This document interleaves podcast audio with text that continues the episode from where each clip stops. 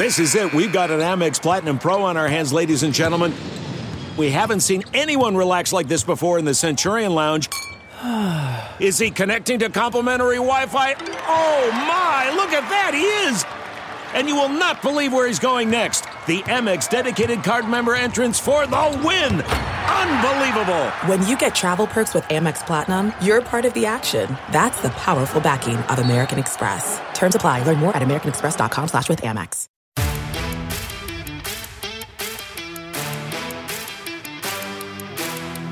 Listening to the 23 Personnel Podcast, a Texas Tech Athletics podcast where food and sports clash at the goal line. Here are your hosts, Spencer and Michael. All right, what is up, everybody? Welcome back to another episode of the 23 Personnel Podcast. I'm your host, Spencer, joined by Michael. Michael, what's up, man? Hey, I just I just discovered this new thing on on the Skype. Have you ever played with the emojis? No, I So only in use it to honor call of- you.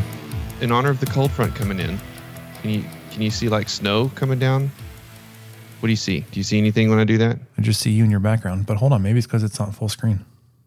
Okay, why don't you get get on full screen, and then and then I'm gonna hit you. I'm gonna hit Okay. you with some with some mistletoe. How about that? There's mistletoe. I don't, I don't know if I like that, but Tis the season, man. uh, oh yeah, because look, No. there's a Okay, there's reindeer. Right. I just sent you. there's a some reindeer. Yeah, There's snow. There's a there's a laughing Santa. Santa emoji. Anyway, so That- how's it going with you? That that's like finding new sounds over here on the board to play with, where I could change my voice. Oh yeah, I mean, I haven't hit anybody with this yet. I don't think there's a use for it here. but it's there. we're gonna get to that. We- We've got to find a use for the.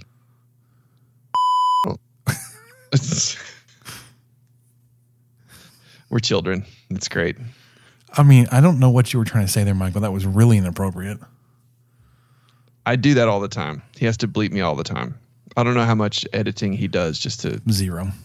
Yeah. I just put in the uh, the explicit tag if if an F word slips out. yeah. Sometimes it happens. Yeah, sometimes. Because this is the 23 Personnel Podcast, brought to you by Sports Drink, Michael.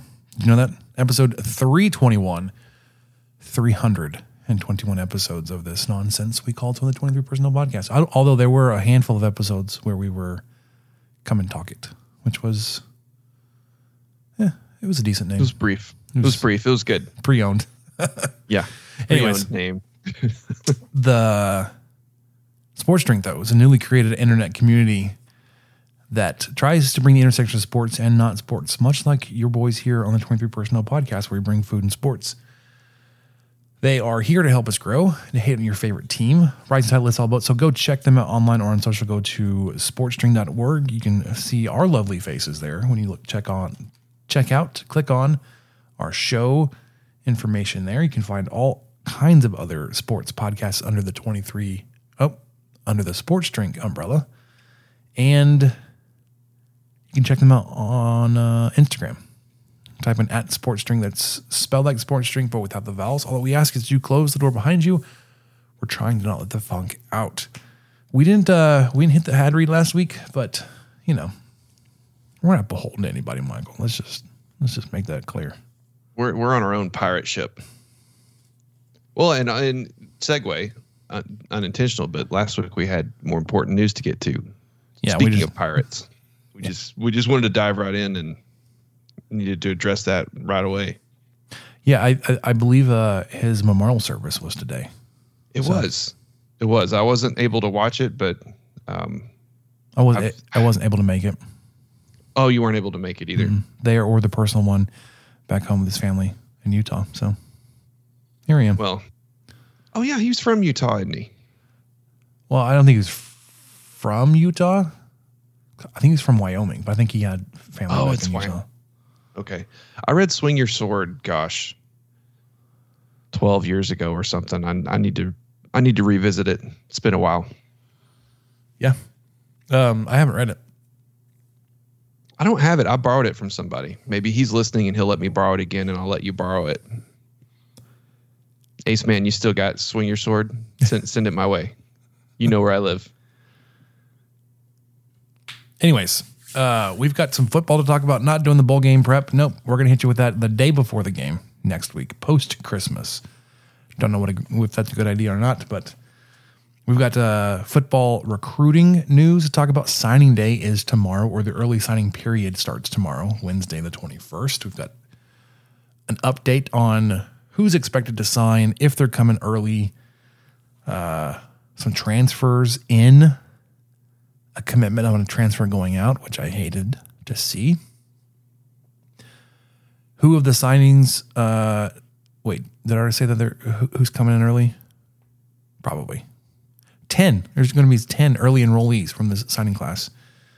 Uh, portal news. There was a guy announcing he was coming back, and then we'll talk basketball because uh, you you you won on Saturday, which you were supposed to, but you finally played well against a poor opponent the first time in several weeks. So that was something. All right, we got Michael back. Yeah, we were talking about basketball. You, uh, you Texas Tech played against a much inferior opponent on Saturday, Jackson State. You dispatched them by 50. But it's the first time you, you've played against a poor opponent and then actually did what you were kind of expected to do. We'll talk about that. Some drama surrounding the basketball program. Transfer that was that's now not. I don't know. Some personal things that I don't know. That's that's not like here or there, but just weirdness, Michael. So Yeah. we'll just we'll start with with, with football. 'cause That's what we do. You ready? Yes, I am ready. Let's do it.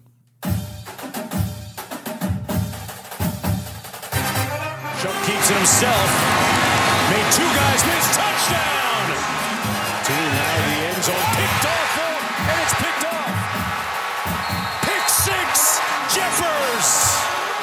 Able to escape, and then picked off. Back to back turnovers, and Waters running the other way. 20, back down the sideline. Touchdown. Pick Tech. six. 70 yards. Marquise Waters. Play fake. Finds Tharp again, and he's in the end zone for his first collegiate touchdown. The deep ball down the middle, and it's caught. Touchdown, Texas Tech. Myles Price, Intercepted. Picked off at the 20-yard line. Smith to throw Wide again. open. Has a man downfield, and Texas Tech finds the end zone. It's McLane Mannix. Brooks through the left side to the five. Touchdown, Red Raiders. Smith buying a little time, throwing to the back of the end zone. Caught. Touchdown. Tied at 38, three seconds to go, 62-yard try. Garibay has his foot into it. It may be long enough. It is good. It is good.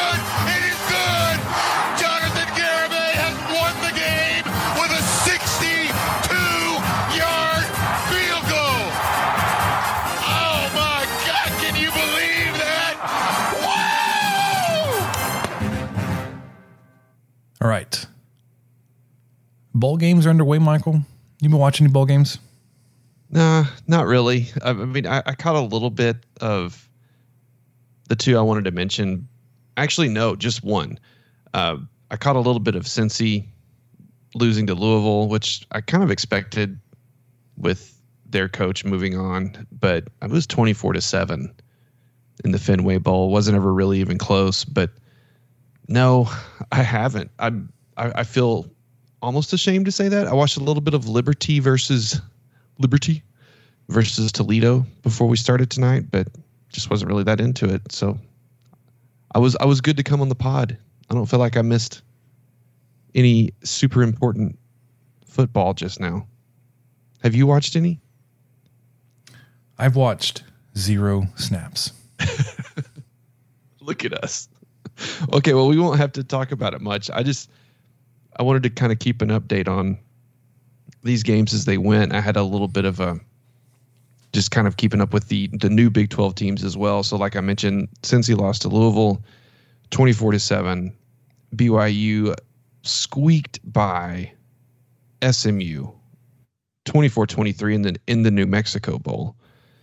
And then let's see, on the 22nd, which is Thursday, which is Thursday. when which is when a gigantic cold front is supposed to hit. It's all West Texas, but also North Texas and West Texas.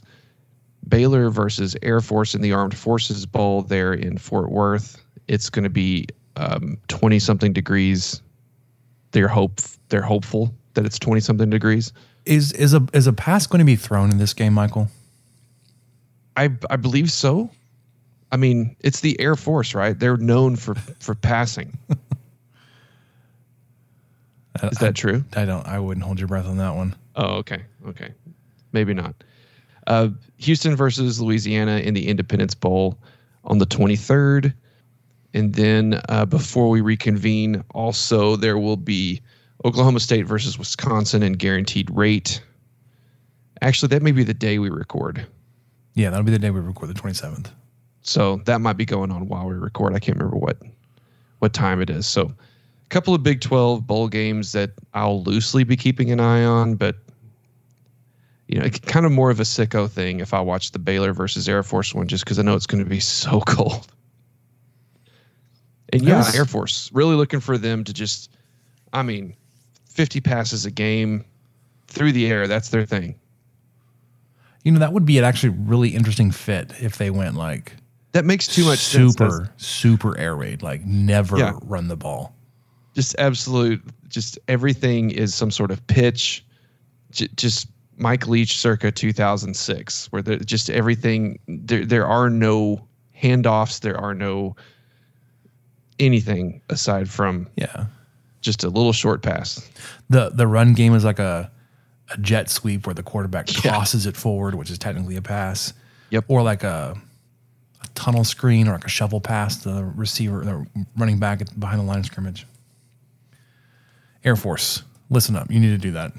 Drop the the triple option bull crap. That's not your game. yeah come on guys you're you're kings of the air Literally support the troops in your name, Air Force. it's in the name and you can't do anything but run the ball, stay on the ground. I don't.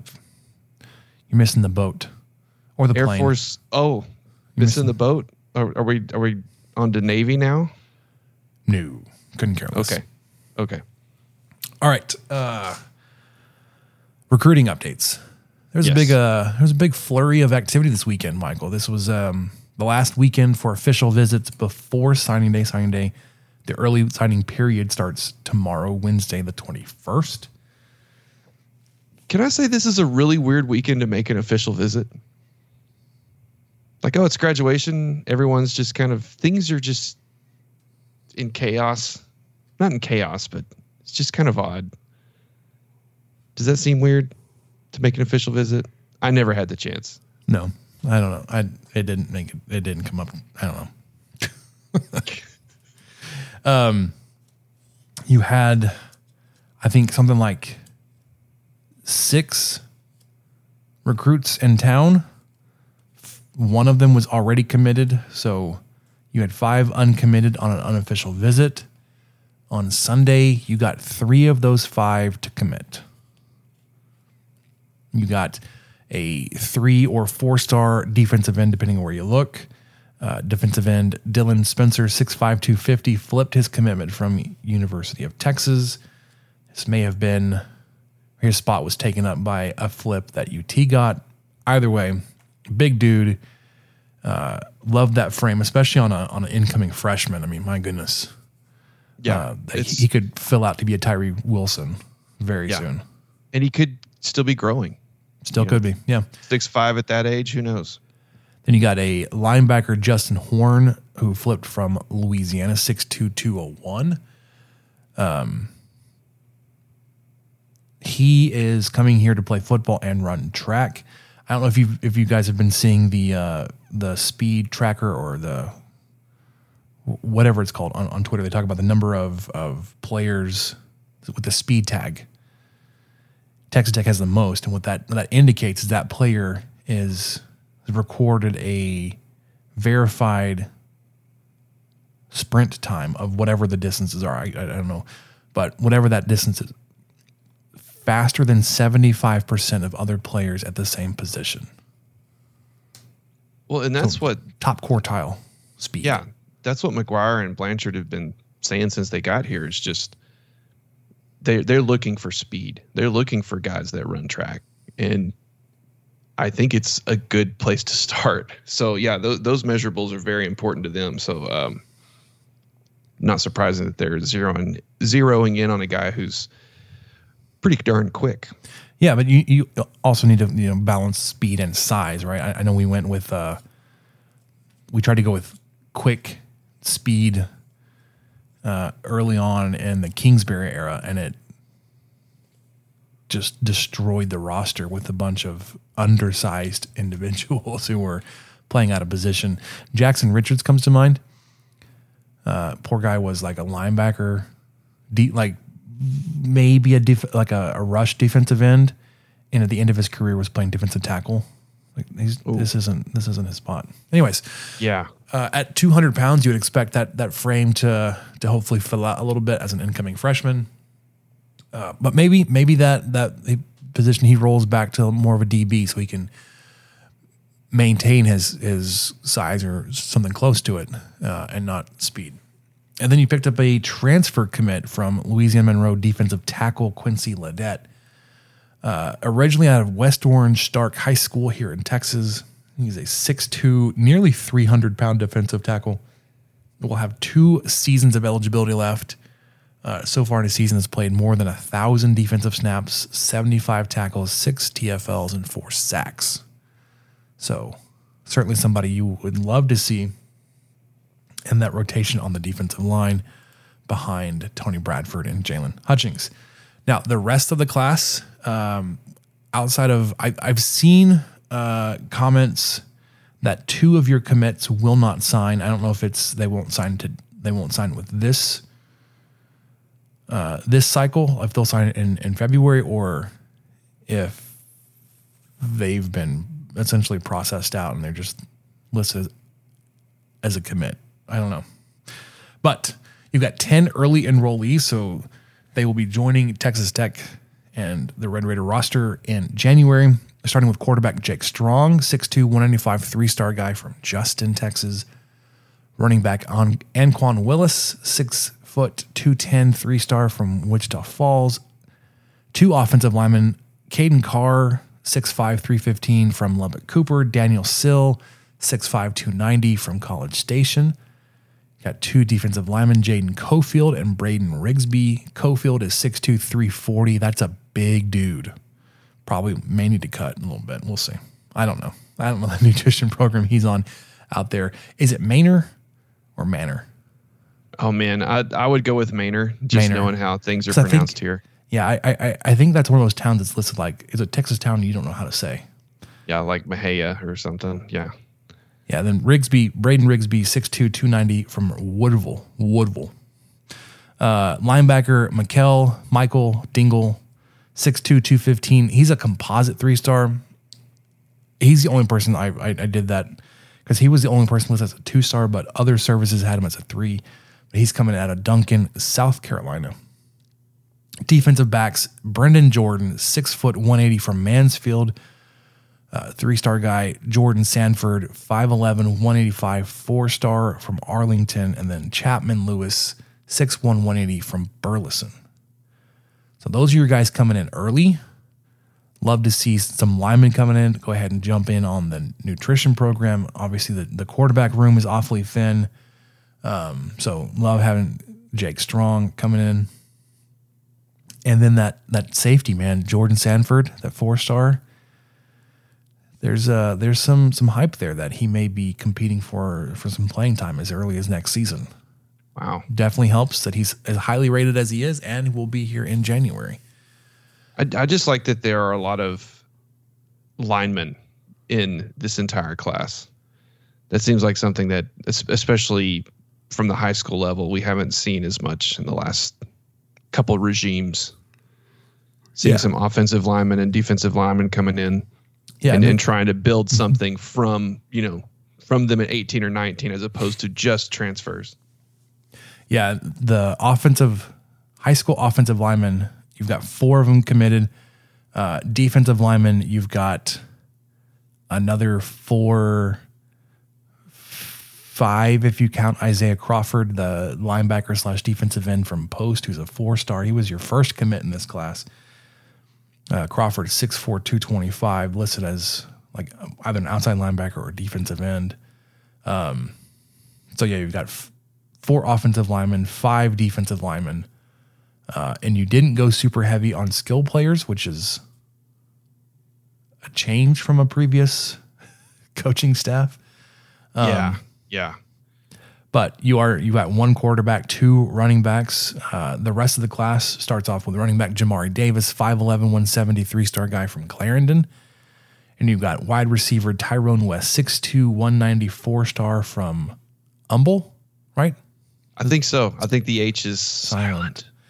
Demarion Crest, 6'3", 185, three-star from El Paso. Kelby Valson, 6'2", 175, three-star from Arlington. Your other offensive linemen are Dylan Shaw, 6'4", 300, Nick Fatig, Fatigue. Don't know. I'm, I'm butchering all these names. I understand that. Both are three-star guys. Shaw's from Corpus Christi.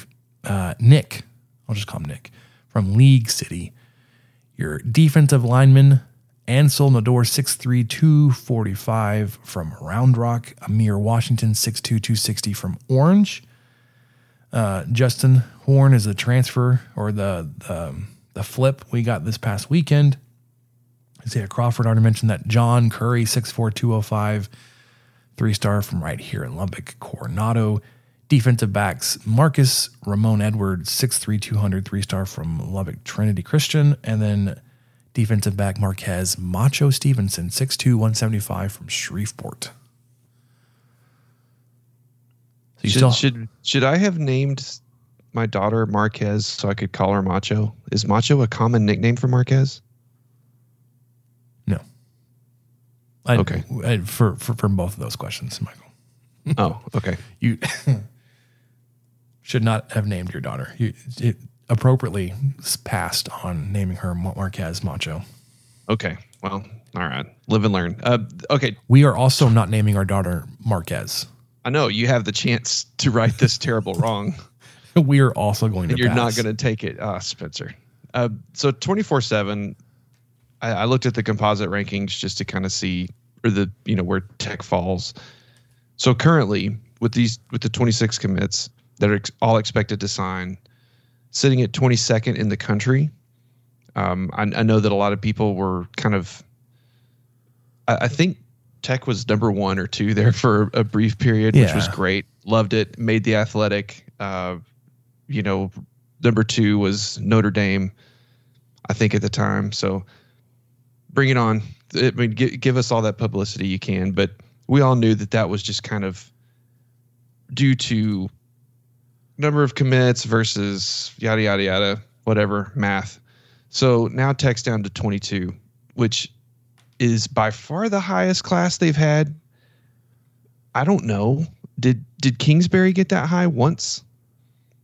Or, or Tuberville possibly. I mean, I think Tech kind of settled. Was, I think it was definitely uh, the Tuberville class. It was a 2012 signing class.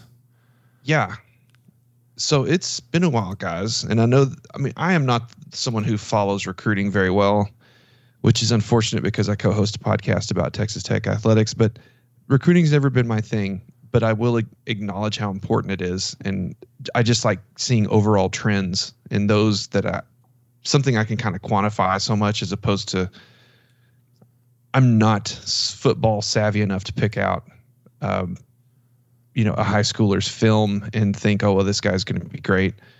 But going from where Tech's been 70s, 80s in the rankings, um, I think they were in the 40s. They kind of settled in the 40s as a good year mm-hmm. for the last several years. 40s was like, hey, all right, well, it's it's something. Um, 22, man, 22 right now. Uh, Texas Tech is currently fourth in the Big 12. They're behind TCU, which kind of makes sense, but also really hurts because those are almost the exact same guys you're recruiting against. Um, but yeah, Texas one, OU two.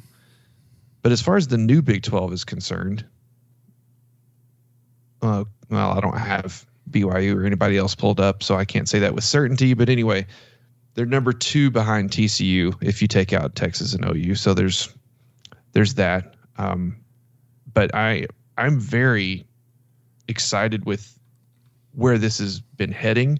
It's been kind of gaining momentum since McGuire stepped foot on campus, and uh, Blanchard. I definitely don't want to leave him out. I think he is crucial to what Tech's been able to do on the recruiting trail with evals, with boots on the ground, with uh, you know talking with kids too. So he's he's crucial. I don't want to just give credit to McGuire, but those guys have done the work.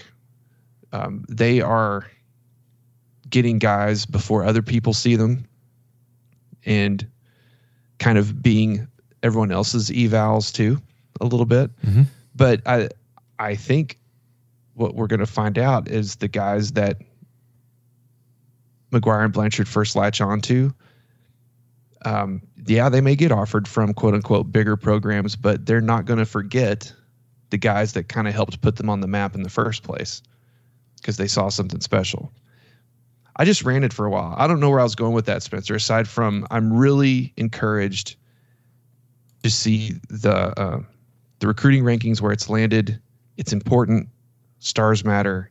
Getting players in, getting them in as early as you can, and keeping them here as long as it makes sense to keep them here. It- It's it really matters a lot. I like where it's headed. Yeah, so I wanted to go back. You were talking about the highest rated class. Uh, what I found was 2011, uh, and that class finished out at, at least according to the 24 7 sports class rating, at 19th. And we, So was we- that we cons- Amaro and Grant and stuff we- like that? Yeah, we, we consider that class like just riddled with uh, high level contributors and the best maybe ever class, which is like you're, you're you're flirting with that now with McGuire's first full season of recruiting. This class, the 2011 class, included defensive tackle Delvon Simmons, uh, tight end Jason Morrow, running back Kenny Williams, offensive tackle Raven Clark, uh, offensive lineman Tony and Alfredo Morales. Morales, Morales. Running back slash wide receiver Bradley Marquez. Defensive end Brandon Jackson. Uh, JUCO receiver Marcus Kennard. Uh, criminally underrated running back DeAndre Washington. Defensive end Leon Mackey, Derek Edwards, Cooper Washington, Matt Wilson, Kendrick Evans, JJ Gaines, Ronnie Daniels, unfortunately never made it to campus, Jakeem Grant, Sam Eguavoen, Blake Dees, Donnell Wesley, Dante Phillips, Jeremy Reynolds. So that class. Uh, Pete Robertson was also part of that class. Um,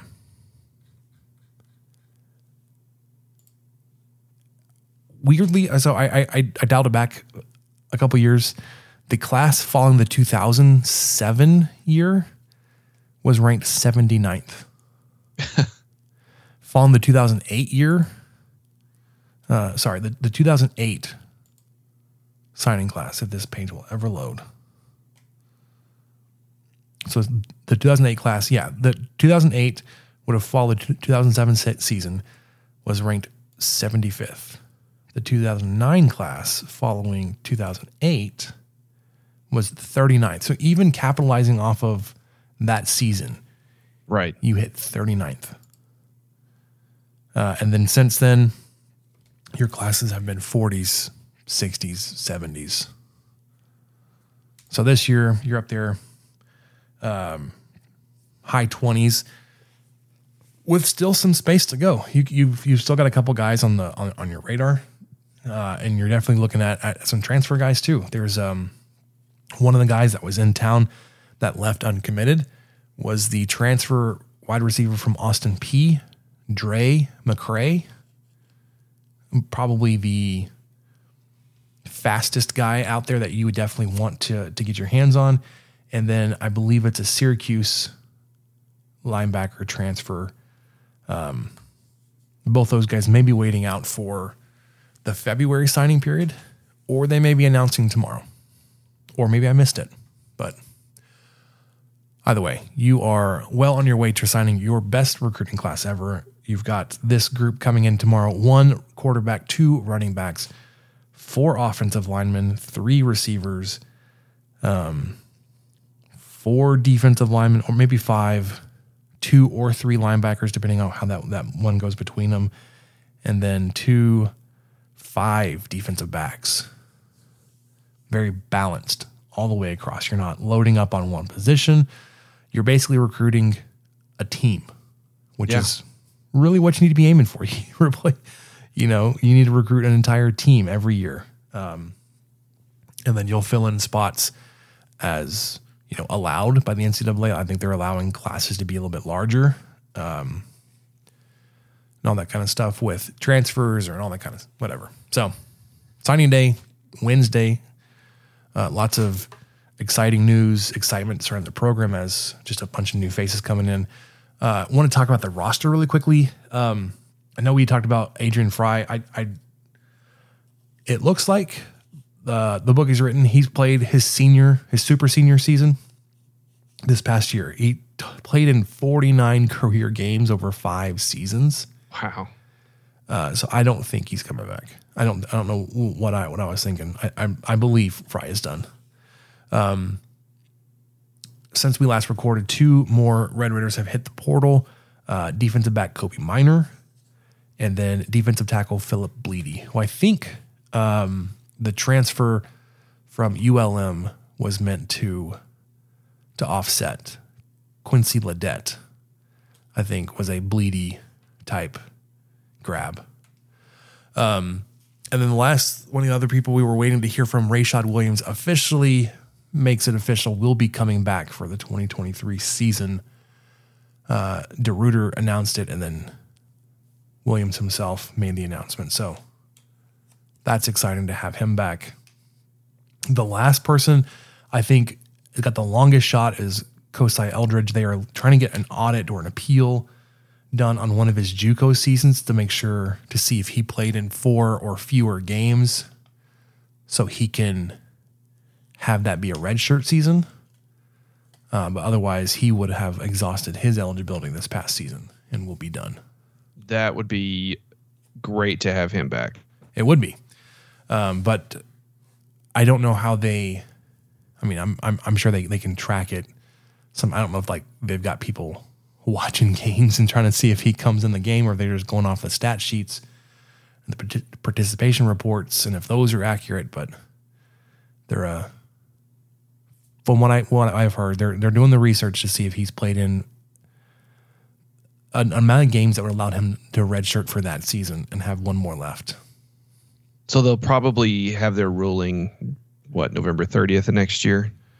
Oh yeah, well past. Uh, yeah, That sounds right. That's probably when they'll convene. So we'll do our, our uh, full on uh, preview of the game next week. It'll be after Christmas, day before the game.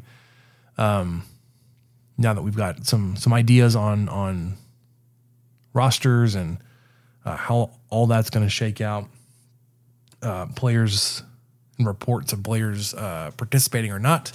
So we'll get to that next week, day before the game. Then we'll probably, if Michael's up for it, hit you with uh, instant reaction Wednesday night. It'll be late, but we'll just watch Yeah, the exciting we'll- Texas Tech victory. So I'll I be know. up. Well, you'll you'll you you ended up not going, right? You were going to go, but then yeah, I was to? I was trying to, to work it out with with my brother. He's got to work all that week, so I would have been going essentially by myself.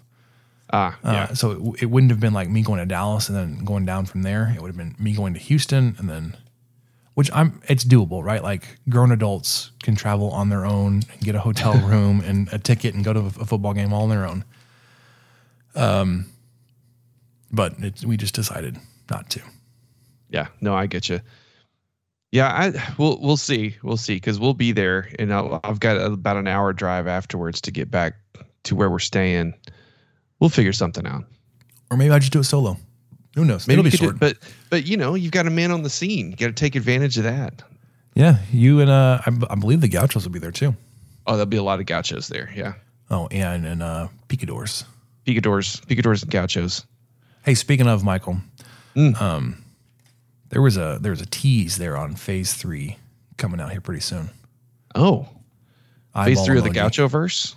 Yeah, eyeball emojis. Okay, eyeball emoji. Let's let's keep it glued. Keep Also- it glued to the Gaucho Twitter. We talked about it uh, last week. Um, we are trying to reach out to the Seeing Scarlet podcast to get them crossover podcast episode with them. Uh, they re- they recorded and released their first full episode. Uh, it was on Mike Leach. If you haven't heard it, it is um, Kelsey and Sibby, which I believe is short for Sybil, but don't quote me on that because I have not I don't have any confirmation, but she goes by Sibby. Um, they had a uh, Mike Leach tribute episode to launch their podcast, and what a way to get get started! Um, if you haven't heard it, you go go check it out. But we are trying to get them on. Um, she is a small business owner. Shelby is a small business owner, wrapping up a fury of Christmas sales and activity. So this was not a good time, and probably she's going to want some time off. Oh yeah. So we're going to try to get her on soon, her and or Sibby, both. We'll see. But uh, another great addition to the Texas Tech podcast sphere, seeing Scarlet. Yes. Go follow them. Go check them out.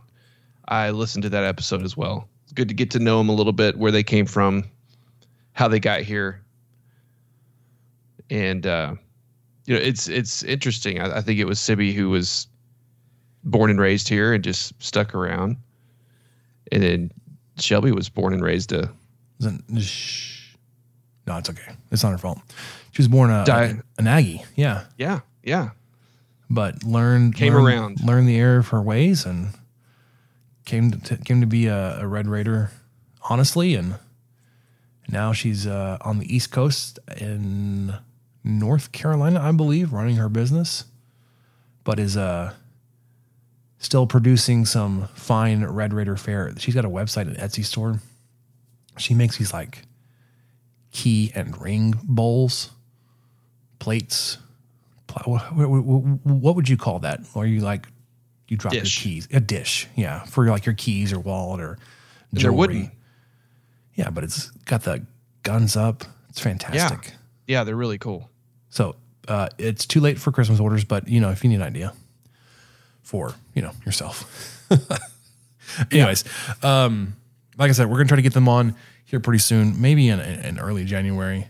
Um, they are hoping to cover not only like women's sports, but all of Texas Tech athletics. But I think they're going to try to give a a, a, uh, a good perspective and micros not microscope magnifying glass on the world of women's sports at Texas Tech because that's just something that uh, I don't think there is decent coverage out there for for those those athletes, whether Yeah, it's our- vo- volleyball, soccer, softball, basketball, track. Yeah, ourselves included. I mean, we Ugh, we I- talk about it when we've watched something, but but yeah, it's it's kind of hard to carve out time to do all of it. And so for sure. the more the merrier and just the fact that women's sports is so much more accessible than it ever was before, it's just it just makes it better for everybody. All right. Because I don't remember how. I mean, it seems like just even a few years ago, it was impossible to watch a Lady Raiders game on TV unless it was a conference game, and then even then, it had to be a quote unquote big conference game sometimes. Yeah, it was like versus Baylor or Texas on the Longhorn Network or something. Right, right. It was really tough, but now, I mean, I'm able to watch a bunch of them. It's great. Yep. Okay. Are you ready for basketball? I I can't I, I can't do this, but yes, you yes, I'm can't take it seriously? I'm sorry. That's all right. All right, let's get into basketball. Here comes Stevenson. Spins. Oh! And it is stuck back by the freshman sensation Smith. Pass over the top. McCormick and a crowd stripped by Owens. Moretti on the run. Bounce pass. Here's Culver.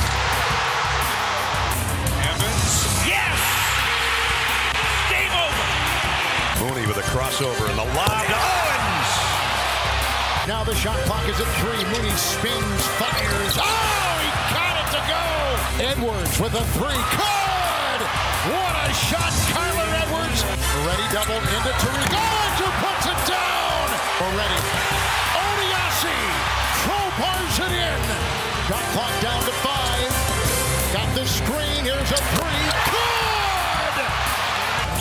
Culver got the separation. Oh, big shot. Stepping up big time. Dagger. Culver with the dish.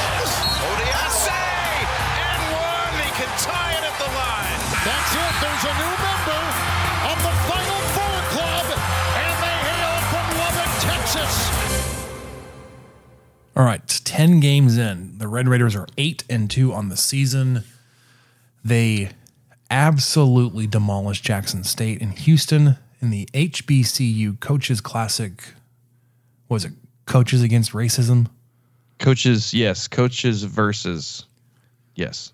Coaches versus, racism. There was like a four team event down there. Um, I I watched part of the game. I listened to part of the game. Uh, and I assume it's because of the facility they were in. But our man Geoff Haxton sounded like he was calling that game on a can, a tin can, and a string.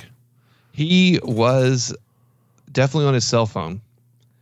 Uh, we were out running errands during that time, and by running errands, I mean doing Christmas shopping. But uh, I, I listened to the game a little bit. I know the game was delayed like ten or fifteen minutes, and I wasn't really for sure why. And I don't know if think was the- ever for sure why. I think the previous game ran long. Yeah, maybe. But I knew that he basically just had to set up from his cell phone, and so he was cutting out when he would get excited. Oh my gosh, there were times that he was yelling. It was just like it just went silent. Like, Yeah, well, I know he was yelling a second ago. Allen with the. It was just KJ Allen highlights. Basically, he would just cut out on. So, I I kind of just I knew we were going to run around, and um, I, I was going to miss getting to watch the game, and with it being on HBCU Go, I really didn't know how accessible it would be to go watch it again. So I kind of just thought, ah, well, dang, I'm just going to miss this one, and I'll catch as much of it as I can. Well, lo and behold, there's another channel called the Grio, which I didn't know I we it's a- got on Hulu. But but I think it's a part of the HBCU. Correct. And Network. it was yeah, and so it's on Hulu, and apparently they either replayed. I think they replayed the game a few days ago on the 18th. The 18th wasn't the day they played it, right? No, wait. No, they played on the 17th. That, was, Saturday. Yes, so they would have played it on Sunday. So it because I have Texas Tech basketball set to record on Hulu, It caught it, that. it caught that game on a completely different channel the next day. And so I got to watch the first half of it right before we recorded because I didn't know. I just was going through my recordings and happened to see that it caught it and like, oh, great. So I did get to watch at least the first half. That first And- half, you outscored them fifty-two to seventeen. Oof.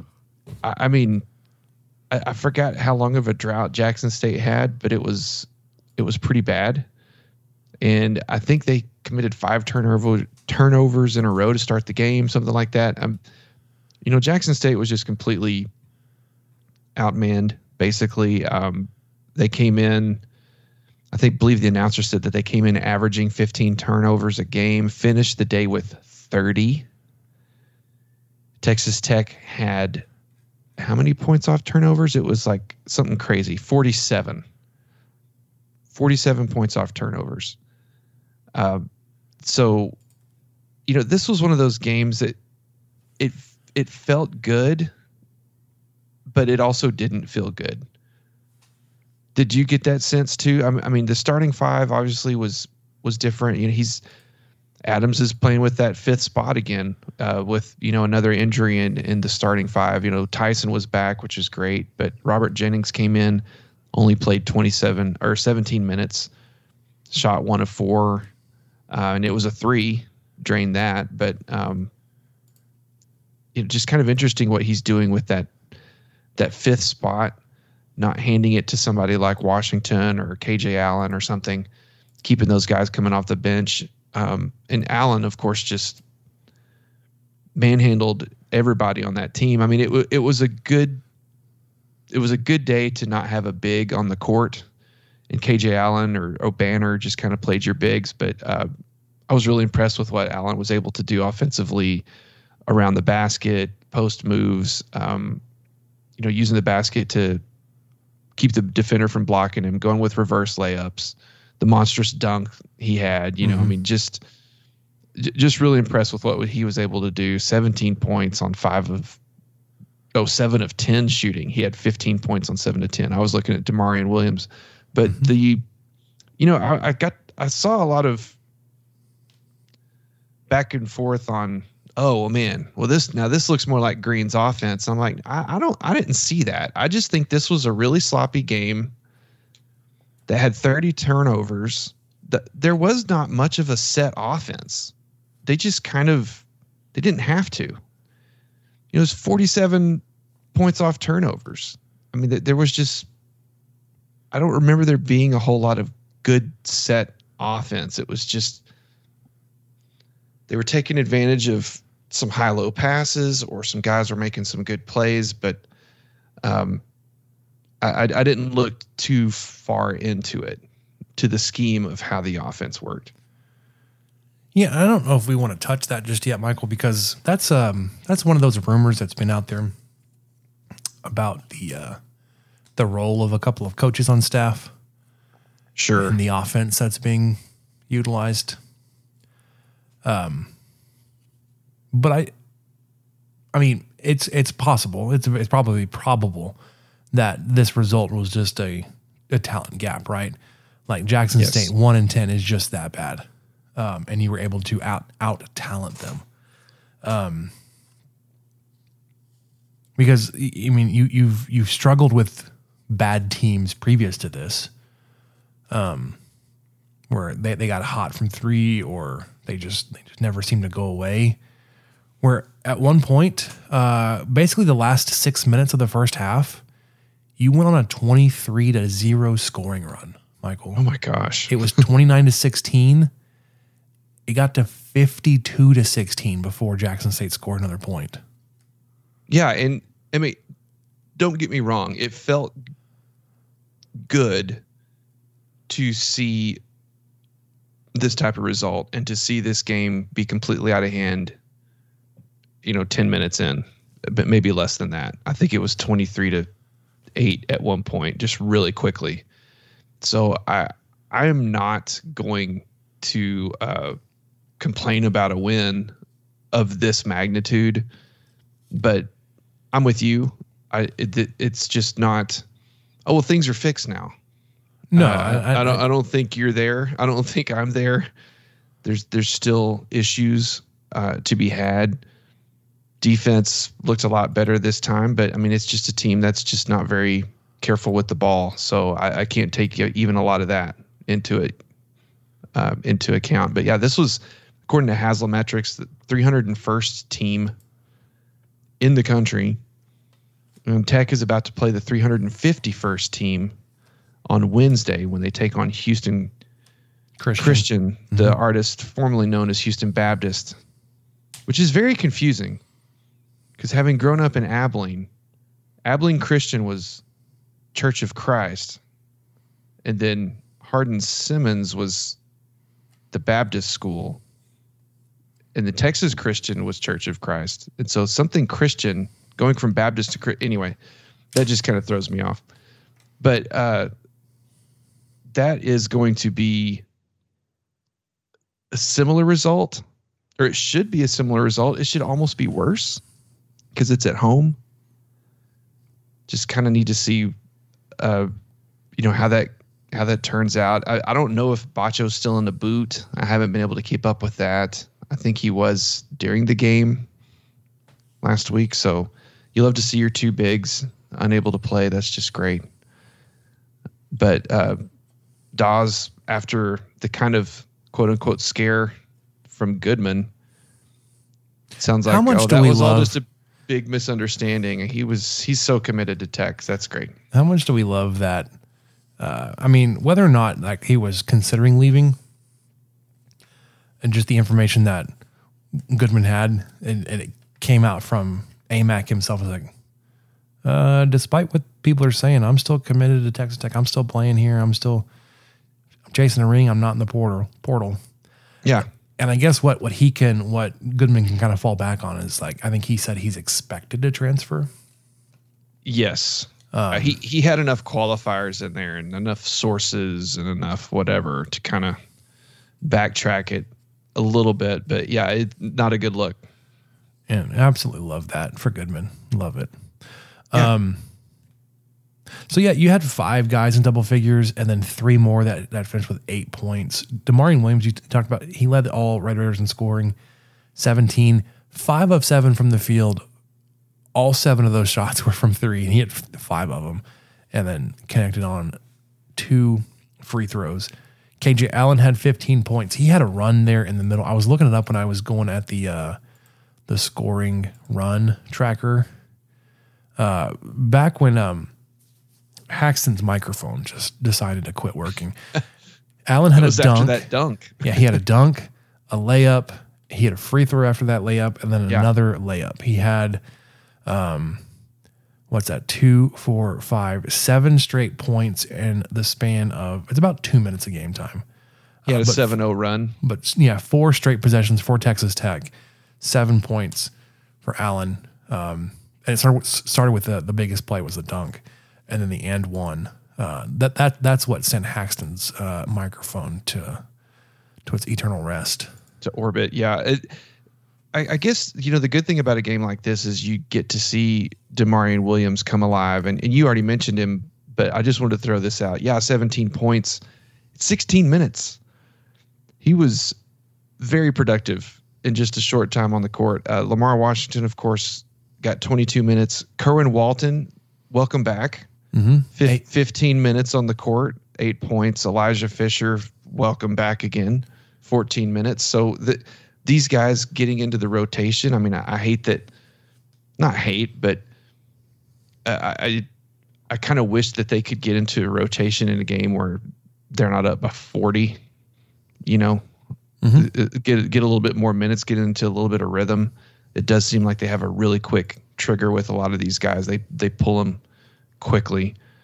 Uh, but well, yeah, until uh, until Jackson State, you didn't have the the margin of error to to accept a, boneheaded turnover or why did you take that quick shot or that's know, a fair point. you know so like if, if if somebody ran to the court and within a couple of seconds just jacked up a just an ugly three, like, hey, what are you doing? Let's let's What are you not do doing? that. We're like We're up by five, man. like a week ago that was like, all right, you're going to sit for a few minutes. And with, with Jackson State, it was like, hey, what are you doing? Let's let's Yeah. let's look for a better shot.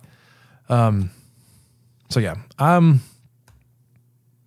I'm, I guess looking forward to uh the Houston Christian game to see if it's you can get a similar result that what you saw from Jackson. I don't expect you to beat teams uh, Houston Christian and South Carolina State uh, by 50 points. I, I don't think that's, but still, like you should be beating them comfortably, uh, which you haven't been doing against bad teams just yet.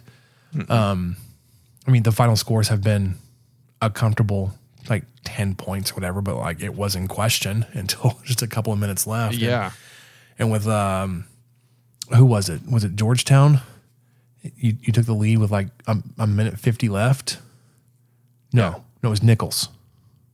Nicholls, they had that guy foul out with five and a half minutes that basically yeah, yeah that was it. That was it was Nicholls that they had the lead basically on. got won us the game. You. So yeah, I, I, like like you were pointing out, I want to see some of these guys play a lot more meaningful minute or just more minutes than just a, a you know a minute here or there for like Kerwin Walton, Elijah Fisher. Um, you know, see them s- see some shots go in, have some defensive success, that kind of thing, and and, and have them feel, you know, just involved because it, it just felt like for whatever reason, the rotation just absolutely like just shrunk to like six or seven guys, uh, and like like you know, it's probably a combination of several things, some that we don't know about, um, and some just the margin of of of error was so slim that you couldn't allow learning minutes, if you will. So, right. Uh, hopefully you, you get more uh, time for guys like that. You'll get it tomorrow, Wednesday, the 21st, Houston Christian. You mentioned number 351, at least according to Haslametrics. Uh, this is a projected 30 point victory. Um, Houston Christian is a team that shoots volume threes, just like Nicholls State. Um, I don't have their roster up in front of me anymore. I pulled it down mistakenly. Um, Were you searching for the Houston Baptist roster? Is that what threw you off? probably. See, it's starting already.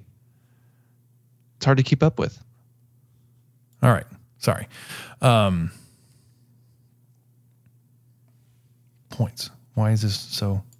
They've got a couple of guys averaging up near 15 points a game in Bryson Long and Bonk. Bonky. It's B O N K E Maring. Um, they are playing, you know, 25, 30 minutes a game, and then they've got a name of Eastern European origin that I'm not going to try to pronounce. Um, he's he's playing 31 minutes a game, 12 points um, on. Sorry, I'm trying to read this stat sheet. 64% shooting. Uh, this is nope. 43% shooting. Uh, this is probably a big. Nope, six five guard from Slovenia. That's what it, Max. He goes by Max, number 13. Anyways, uh, this team has attempted 274 three point attempts on the season uh, and are hitting just under 37%, whereas Texas Tech, if I can get there really quickly, is shooting much, much fewer than that. Texas Tech has attempted 194 three point attempts uh, and is connecting on 345. So almost 100 more three point attempts has Houston Baptist taken than Texas Tech. Uh, their, and their percentage is higher 37 to Texas Tech's 34 and a half. So, Ooh, so they're volume shooter and they shoot better. and they're pretty good. So this this may be a little bit closer than uh, you would want because they're just a better three point shooting game, like you saw with Nicholls and uh, you know, sorry, with Nicholls. Um,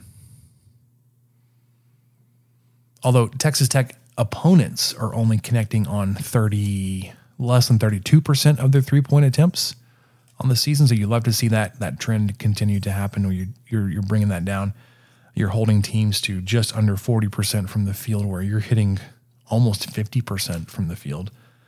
Um, free throws are about even at 73%. They're actually two thousandths of a percent off. Or two, two thousandths of a 733 to 731. Not that you have a, a set, you know, free throw defense or something. Um, Texas Tech is scoring six, 76 points per game, giving up 61. Obviously, that's kind of that's going to be a little skewed, even with 10 games under your belt with a 102 point output. Um, whereas Houston Christian is scoring just over 80 points per game, uh, but they are allowing almost 83. Um, their schedule thus far has included um, an absolute drubbing by the Longhorns, 82 to 31.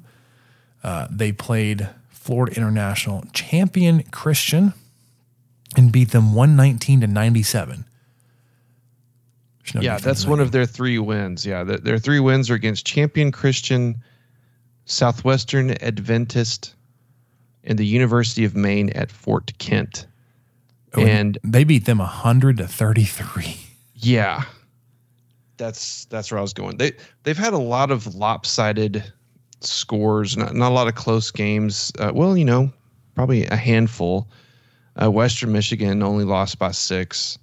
Georgia Southern they lost by seven. Rice they lost by nine. Uh, so you know there were some close ones in there, but then went to Missouri, lost 105 to 69. Lost to Denver by 10. Uh, just you know, kind of all over the place. Um, coming off of a, a two back-to-back losses, which I didn't know if I don't know if that was in That's got to be conference game. maybe so, uh, but no, they played 0 conference. they played UT RGV eight days apart, in two different locations. They played And- them in and lost- Houston and South Padre and lost both times. Lost both times to the Vaqueros.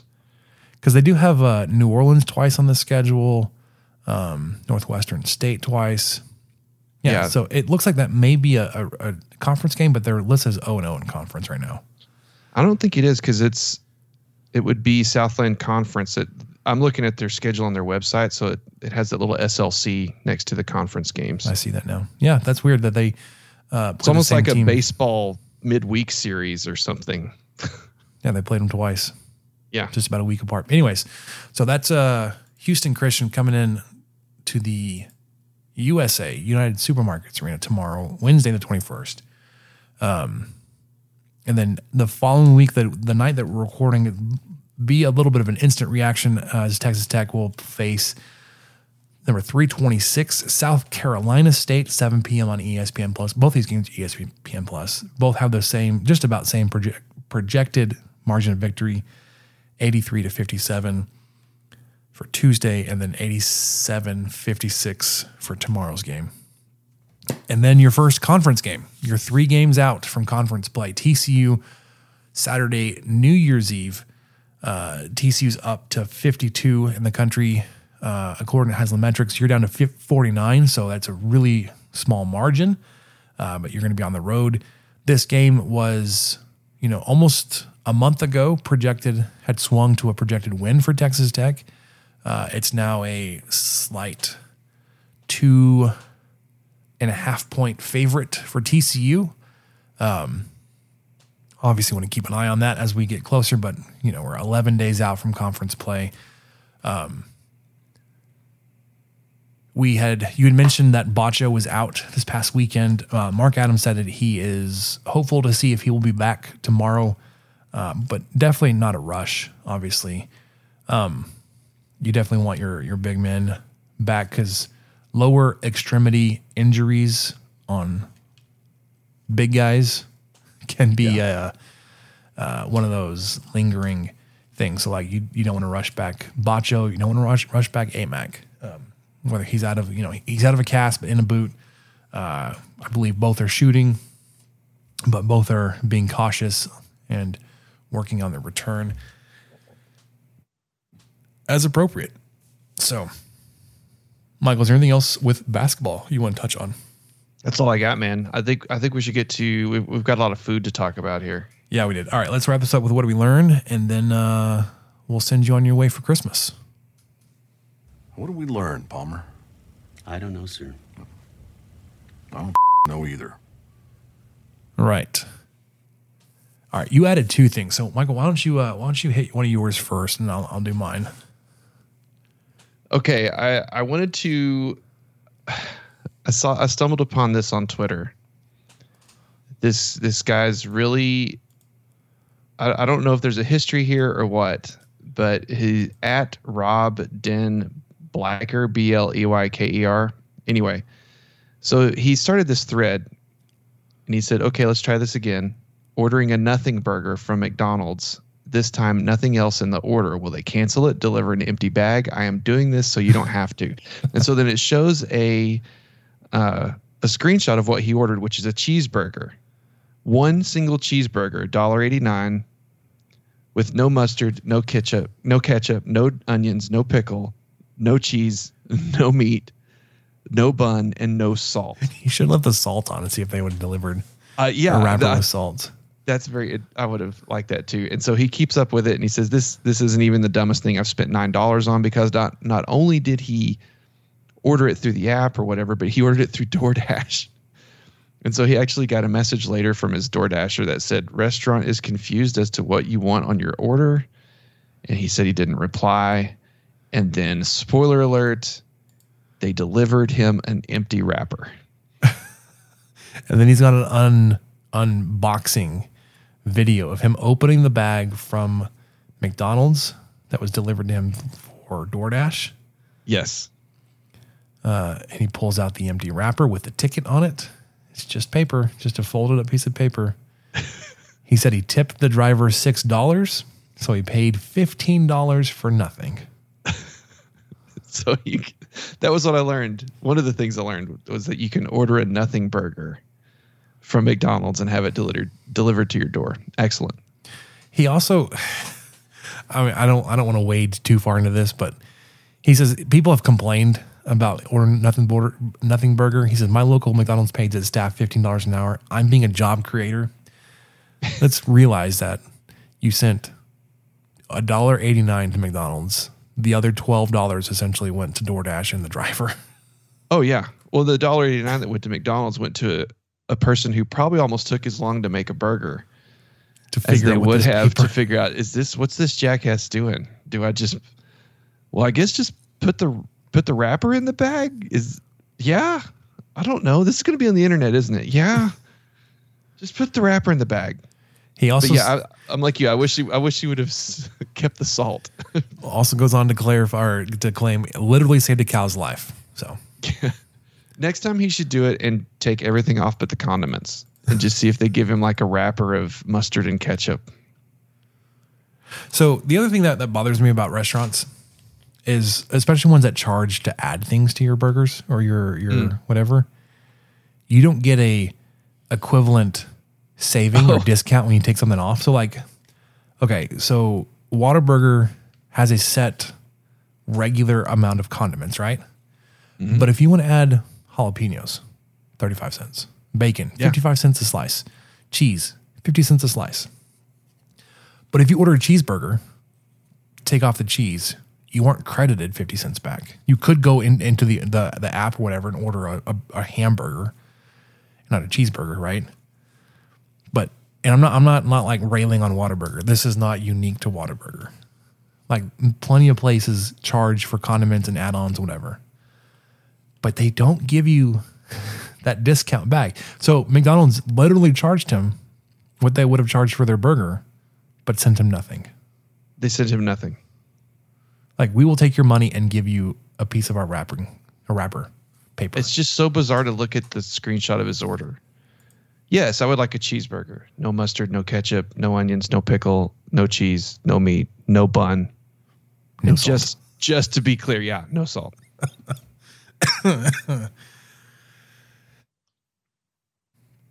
Sorry, I've I'm got a- one other, or do you want to go last? You No, no, go I'm, last? I'm gonna I'm gonna jump in here.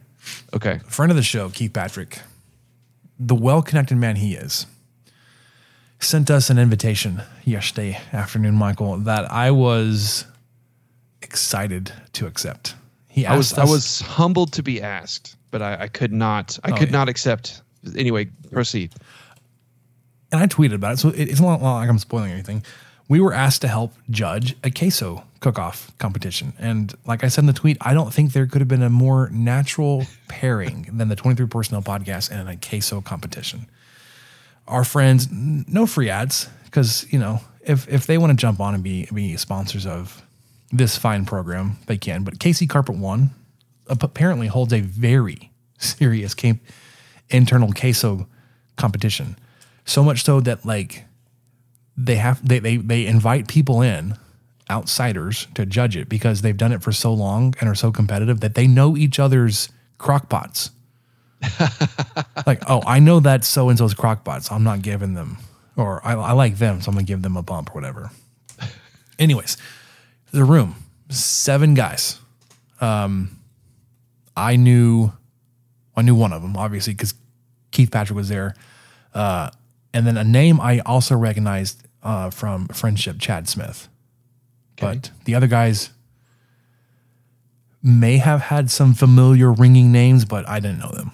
Anyways, so we're sat down and we're given tastes of five different quesos, Michael. Five.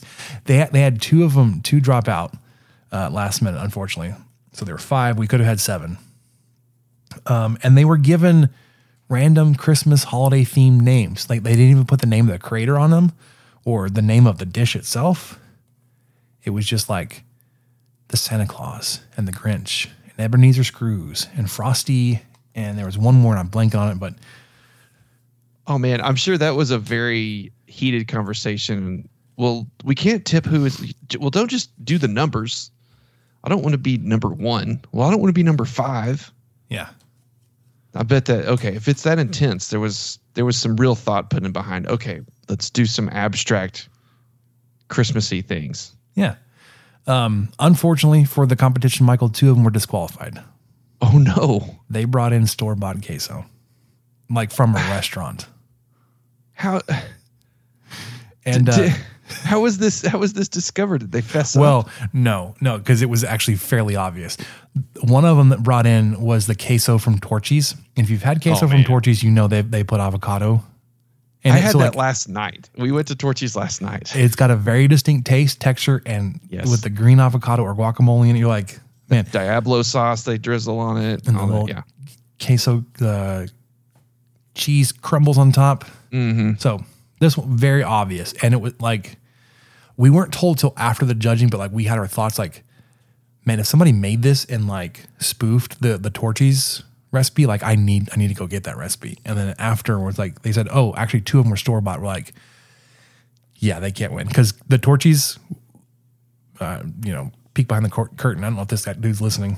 Uh, the Torchy's queso would have won Yeah. it had the best flavor and consistency and everything that we were we, we talked about. It but might be we, my favorite in town. It's up there. It's like the top two or three. but when we found out it wasn't homemade, we're like, no, they can't win. And then somebody brought in Rosa's, and it was unfortunate because it went it went Torchy's then Rosa's, and it was just a very sad one two punch. Like, yeah, the Rosa's queso does not hold up. No. Uh, it's not bad. It's really not bad, but like we we, we literally went from Torchy's to Rosa's. We're like, "Mm, man. Uh, but somebody t- tasted it. And they're like, oh man, that's Rosa's queso for sure. Like, and we all tasted it like, man, that's that's like really close to the Rosa's recipe. Like, I wonder who got that one too. And then we found out, oh, two teams went to the restaurants and picked up. And like, yeah, they can't win. oh my Um, gosh. But so they had they had three homemade ones. Um, one was it was pretty close to like a white queso. Uh, excuse me, with uh, rotel tomatoes, but fresh chopped jalapenos, oh nice. and it had the very appropriate uh, Christmas nickname, the Grinch, because it was a mean one, man.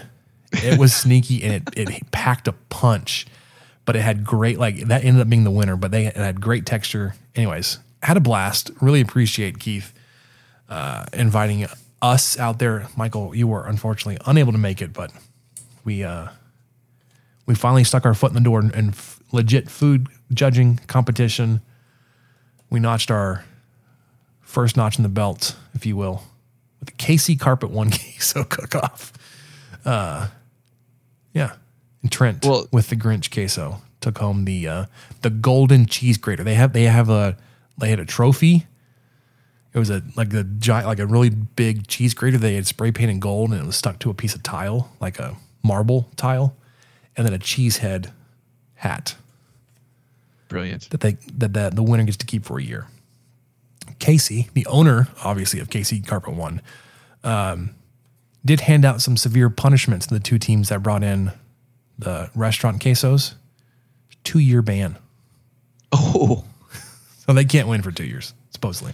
Well, hopefully the other teams that had to drop out last second will be able to to come back in, and there'll be a good round of five next year, and you can you can go back. Yeah, uh, hopefully I, I'm invited back. We'll see. Uh, Casey did float the idea to the group. It's like, hey, what what would you think if like we opened this up and had like a, a community contest? Like, would that be well received? Or like, you'd have a lot of people coming out here to make Absolutely, queso. you'd have a lot of queso.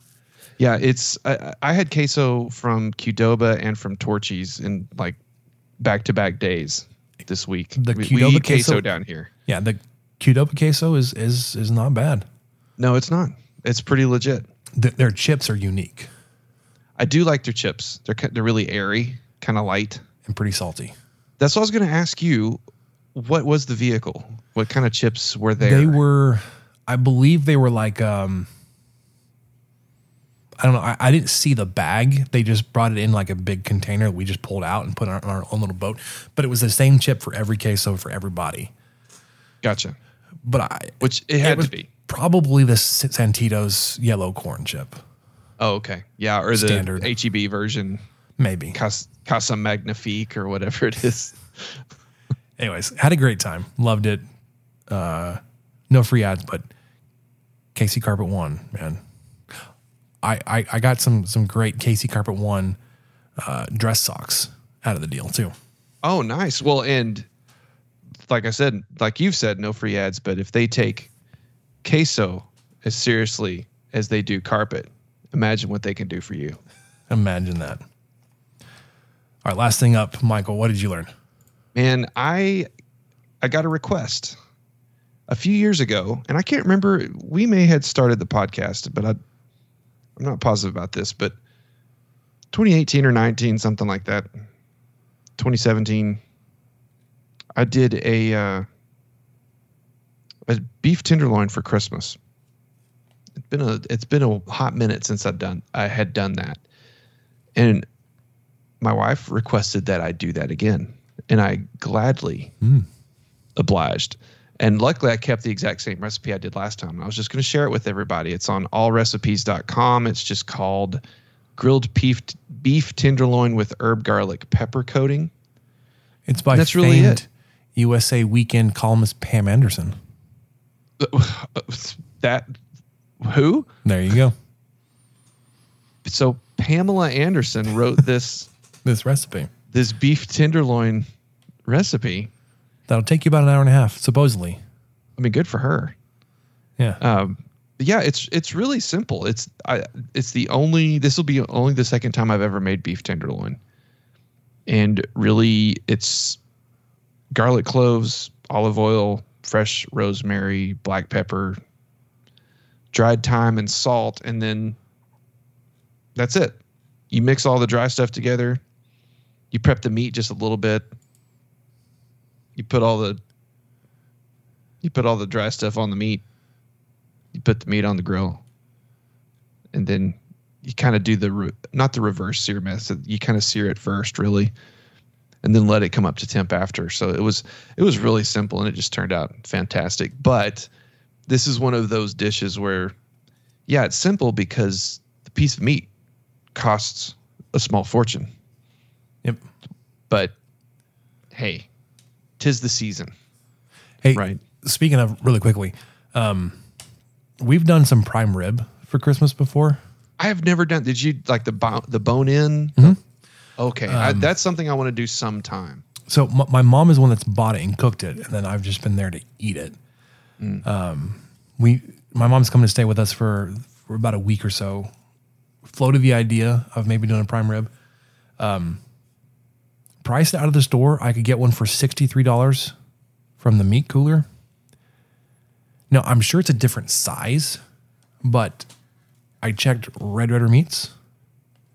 Raider Red Meats. I, I can't remember which one the order it's in. I think it's Raider Red. Raider Red Meats for a cooked prime rib that will serve eight people, sixty-five dollars. Oh my goodness! I was like, well, why would I? Why would I spend two dollars less and cook it myself and mess it up? Why, if we're going to do prime rib and we're going to spend sixty-five dollars on it, I'll let them cook it for me. Thank you. Man, yeah, that is a deal. So No if you're still ads. looking for it, uh, don't worry, it's all gone because I'm not going to let you get there before I do. Uh, they said I don't. Again, I don't know their their. Uh, um, you know, if their stores are open now, I would assume so. But last I checked, you could do. Let me find it really quickly on their website before I tell you. And maybe it's been taken off. Nope. Beef smoked prime rib. Uh, fully cooked in our facility and ready to heat and enjoy. Prime ribs undergo a nine hour smoking process. Uh, packaged individually in thirds, can feed up to eight people. Mm. It's one third section of a whole prime rib. So I don't know how big that is. I don't know how. Yeah, what's a what's a? Is that like nine? Is it nine ribs? Either Whole way, prime rib roast. you get a third section of a whole prime rib cooked and packaged for you for $65. And then if you were to add it to the cart, because I know that they said, um, hold on. What'd they say? Shipping and handling? No. Um, sorry, I'm, I'm. This is terrible. Um, I think if you order, like, it's basically ready next day for pickup. Oh. But you still got to order pretty fast, I'd imagine. Yeah, I- like I said, I don't know what their hours are this week, and how many they're they're they're planning on churning out. But if you're looking for a prime rib, this may be the way to do it. Anyways, again, no free ads, and I don't want you guys to buy them out before I get a chance to do it myself. He's he was over there trying to order it right now. I could see him I'm, typing. I'm double checking something because I, I Oh, don't okay, want to give you guys any false information. But uh, anyways, while we do that, I just Michael, we're wrapping up the end of the year. We'll do more of a year end wrap up next week, along with our our. Well, we're going to be a little bit busy next week, but we got the podcast. The podcast. We got the got a basketball review times two, an instant reaction, bowl game prep, all wrapped up, and then a post game instant reaction the next the next day. Um, but you know, obviously we're we're coming to the end of 2022. Um, we'll get some thoughts on this calendar year. yeah. And and Merry Christmas to you and Yorn. You and Yorn. Yeah. Okay, shipping update. Store He's pickup back. is free. Orders placed before 3 p.m. Monday through Friday will be ready the same day. Orders placed after 3 will be ready on the next business day. It's reasonable. So call Raider Red and have him make you a prime rib if you're still trying to figure out what to what to do special for that Christmas. They do uh they've got ribeye, glazed, spiral cut ham, sausage sampler on top of Oh. the smoked prime rib. So, Sausage sampler. Well, now we're talking. all right. That'll do it for us, Michael, on the 23 Personnel podcast. Uh, it's been a absolute pleasure this season, this year. We'll get a final wrap up and a Ole Miss preview out to you next week. Uh, but we've got Christmas first, man. So, want to wish you guys Merry Christmas. Thanks for hanging out with us. Uh, from Michael and Spencer, really appreciate it. We'll catch you guys next week, and guns up. Thank you for listening to the 23 Personnel Podcast. Help us out by subscribing, rating the show, and leaving a review. Follow us on Twitter at 23 Personnel, Spencer at Punt Suck, and Michael at Michael underscore LBK. Be sure to catch the next episode. And until then, guns up and let the tortillas fly.